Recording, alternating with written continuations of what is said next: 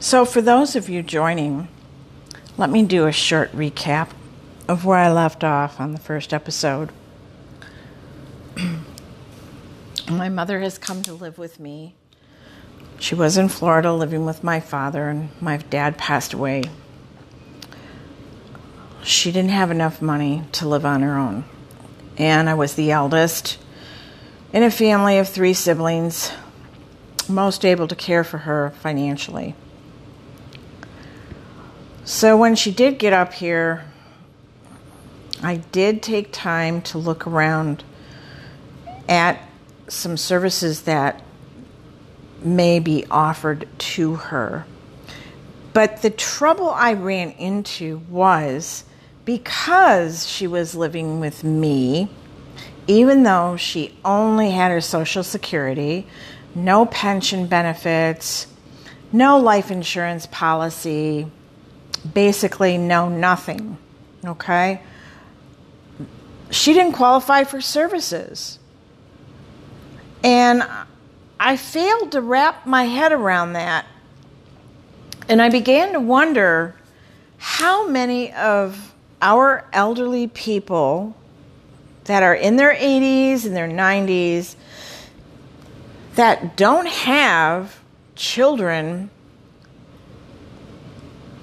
to fall back on it it's just amazing are they just left to the device of the state and the state makes a choice as to whether you receive benefits or not. And the other oxymoron about the whole thing is that even though I was suffering from caregiver burnout, big time, um, all I got was lip service. Well, you know, your mom's living with you, and we'll come in and we'll assess your home, and, you know, we'll put in this and we'll put in that, but she really doesn't qualify for anything. So, you know, when something awful happens, you know, give us a call and we'll think about it. That happened when she, before the last hospitalization, where she lost it with the Lewy body dementia, it was a lot of hallucinations. I was at my wits' end at that point because I was exhausted just working and taking care of the house and taking care of her, what giving watching her. You know, as she deteriorated, not knowing what to do or where to go. I was pretty lucky because the family doctor that we found authorized the uh, emergency visit to the hospital. And by the time that I did get to the hospital, they had they knew the statistics, they knew where my mother was mentally, cognitively. Um, so that was kind of easy. What was hard was she went in non ambulatory, not really here in the present, and they worked with her for all but a week. Every doctor under the sun came in to visit her. They fooled around with her medication and they said, Oh, okay, she's good to go now. She can go home. Really? She can just come home, not suffer any setbacks, and all is well and good with the hallucinations. I actually had to fight to get her into a rehabilitative nursing home so that she could get the strength back in her legs because she was non ambulatory, could barely walk, could barely get herself out of a chair. Now, mind you, that this didn't need to happen. My mother had every opportunity to exercise, to go for walks, but chose not to. Instead, her favorite pastime was playing on the computer and watching TV, and then going to bed and waking up the next day and doing it all over again. I didn't know really what to do. And I think maybe a lot of us baby boomers are in that situation where we have multi generational households now. Our children come back to live with us because they've gone through college and they've got a ton of debt that is owed for their college education. Then we have our moms and our dads living with us, or a mom and a dad living with us. And all of a sudden, your home isn't your home anymore, it's everybody else's home. And it's not yours, and you're just one of those persons that are floating around trying to figure out what in the heck happened here. I make good money. I work for my, you know, for a living. I save my money. I educate myself. What is wrong with our parents? What happened? And the basic thing that I think that happens, even with baby boomers nowadays, is that they do not offer financial education. And we need financial education how to balance your checkbook, how to budget, um, how to save your money, how not to be in debt. We all live in debt. And I don't think any of us are ever really free of debt, even though some of us really strive to be free of debt. That is an insurmountable task for most of us because we live pay to pay. And then when you have somebody else move in with you, all of a sudden you've got the extra food, you've got the extra electricity, you've got the extra gas, you've got the extra mileage on your car, you've got the extra wear and tear on your car. It's a difficult position to be in. So, my mother spent a month and a half in rehab, and they really did a good job with her. She gained back the strength in her legs. She was able to bike for 30 minutes. She was feeling good the hallucinations were gone, but I didn't want her to come back home because I knew that as soon as she hit the door, she would fall back into the same old routine. She wouldn't want to eat, she didn't want to cook for herself, which meant that I had to cook for her, and I, then I had to cook for my son, who also lives here, who has lived with me for the past 15 years because he is disabled. And that's okay. I, I grew used to taking care of my son because now that he's pretty much 90%, he in turn takes care of all the household chores, which helps me a lot. That I didn't mind. I also knew that she would lose any gain of muscle building that happened in the nursing home. She would lose it as soon as she got home because she didn't care to walk around. She just really didn't want to participate in life at all. So, being at my wits' end and being out of people to call for help, and the doctor couldn't help, I had this idea that, okay, I can get mom benefits after doing some research from my dad's pension although it wouldn't be as much as my mother's pension, it was still something. And I could afford to put her in an assisted living facility here in Michigan. And we found a really nice assisted living facility. The director came to visit my mother when she was in the nursing home.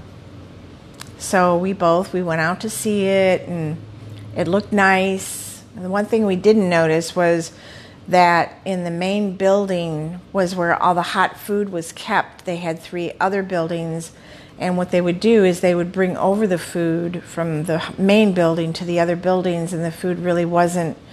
It wasn't a sit down type of, okay, I'm going to order like I'm in a restaurant type of building, which is something she was used to in Florida. It was like being on a big cruise ship, only you were on land in this wonderful building that had all these facilities that you could use, none of which my mother or father ever decided to do, but that's another story.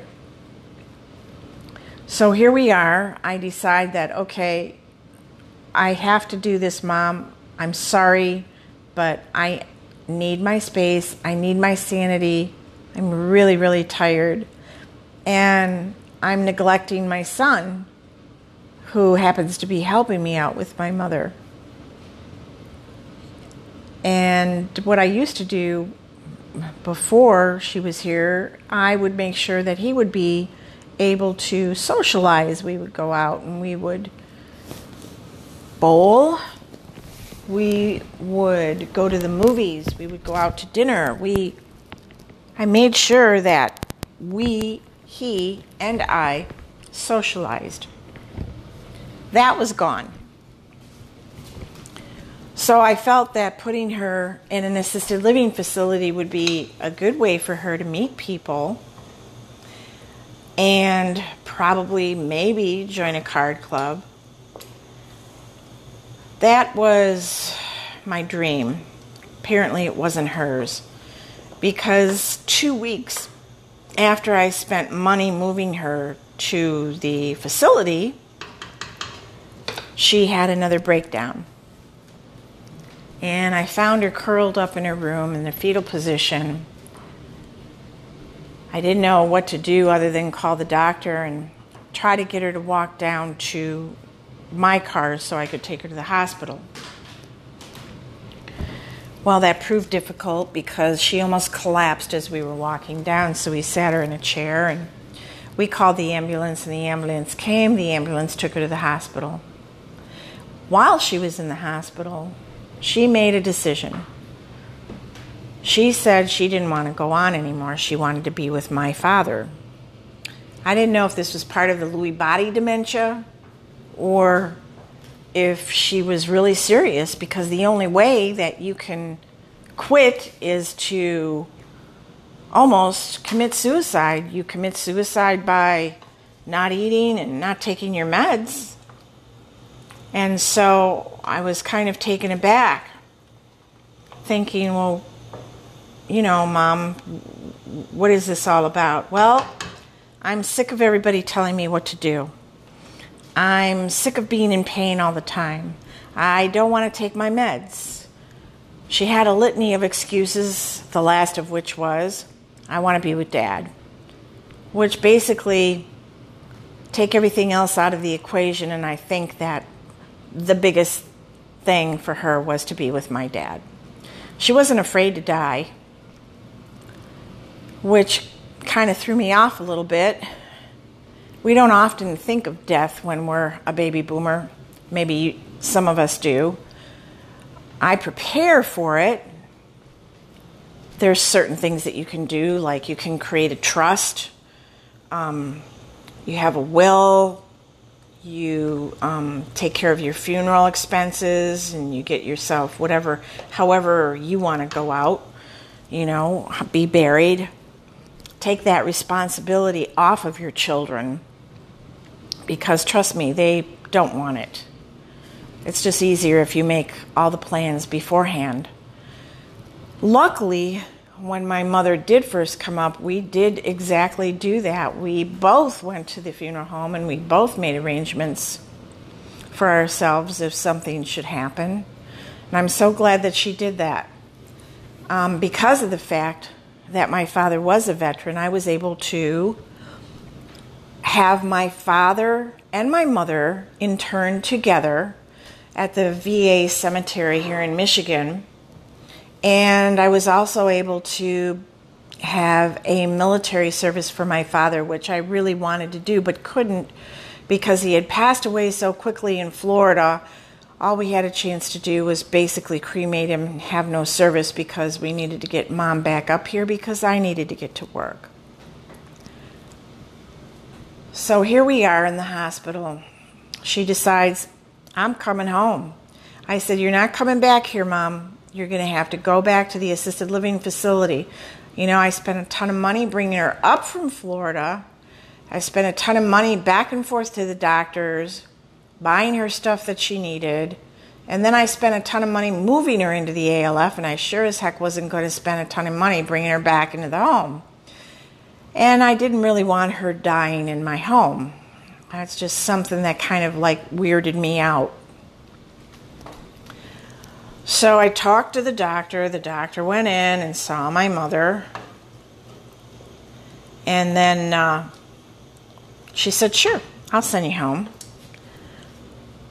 Well, unbeknownst to the doctor, the doctor really didn't think that my mother would decline so quickly and die so quickly because, as the doctor told me after my mother's death, there was nothing basically wrong with her physically. She could have probably lived another four or five years.